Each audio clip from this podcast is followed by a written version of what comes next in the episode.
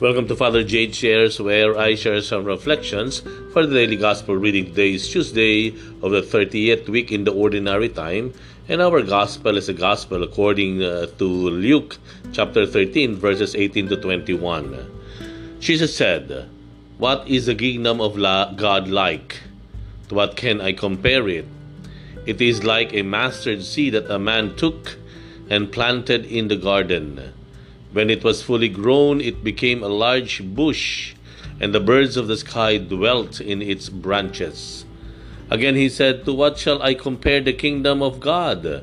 It is like yeast that a woman took and mixed in with three measures of wheat flour until the whole batch of dough was leavened.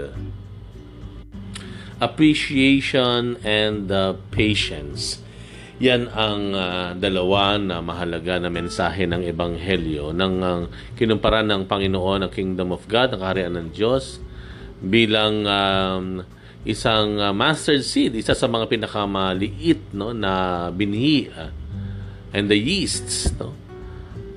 And ito ay uh, sabi, itatanim ang uh, mustard seed na ito and in the right time, it will come to a, become a bigger, a, a huge plant and the, the birds ay makikinabang o uh, o will take shelter dun sa branches ng plant na ito. Meaning, um, when the Lord compared the kingdom of God to a mustard seed, sinasabi niya na ang uh, minsan ang Panginoon it starts small in our lives no yung bang uh, God uh, gives us small motivation, small inspiration. Uh, minsan sa maliliit na nararamdaman natin, ano po, na hangarin o maliit na kakayanan, God uh, starts small in us, no? Um, um, and then, uh, bakit kailangan gawin iyon? Because God wants us to learn to appreciate, no? Uh, God wants us to appreciate um, yung uh, maliliit na bagay na ibinigay sa atin muna na ating katangian, maliit na kat, uh, uh, maliit na katangian o kakayahan. God wants us to appreciate that. And then after appreciation, to be patient.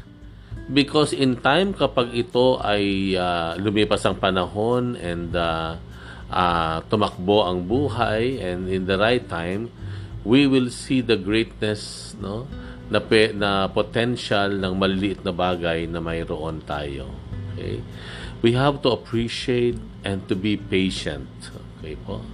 And uh, yeah, tong nakaraang halala na ito, I'm sure, no, there were uh, good-hearted and uh, uh, good intention na mga kandidato na natalo.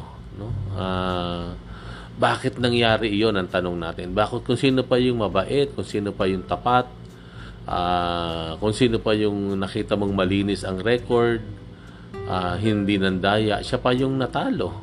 You know? Uh, maybe the, the, the Lord is telling us that uh, you know having a good intention and uh, pure motivation I that's a good start that's a good that's a good start And uh, maybe the Lord is telling us, while it is a good start, be patient.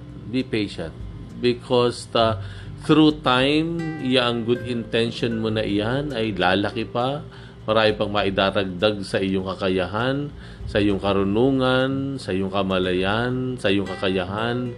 And uh, after some time, no, in His perfect time, you will, you know, you will be able to, you know, at to attain and to reach your goal, no?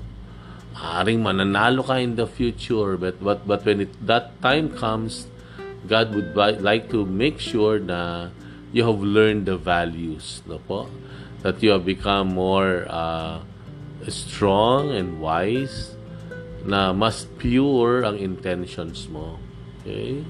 I, I, I guess yung po yung isa sa mga pwede nating uh, you know, makita dun sa Ebanghelyo. Okay?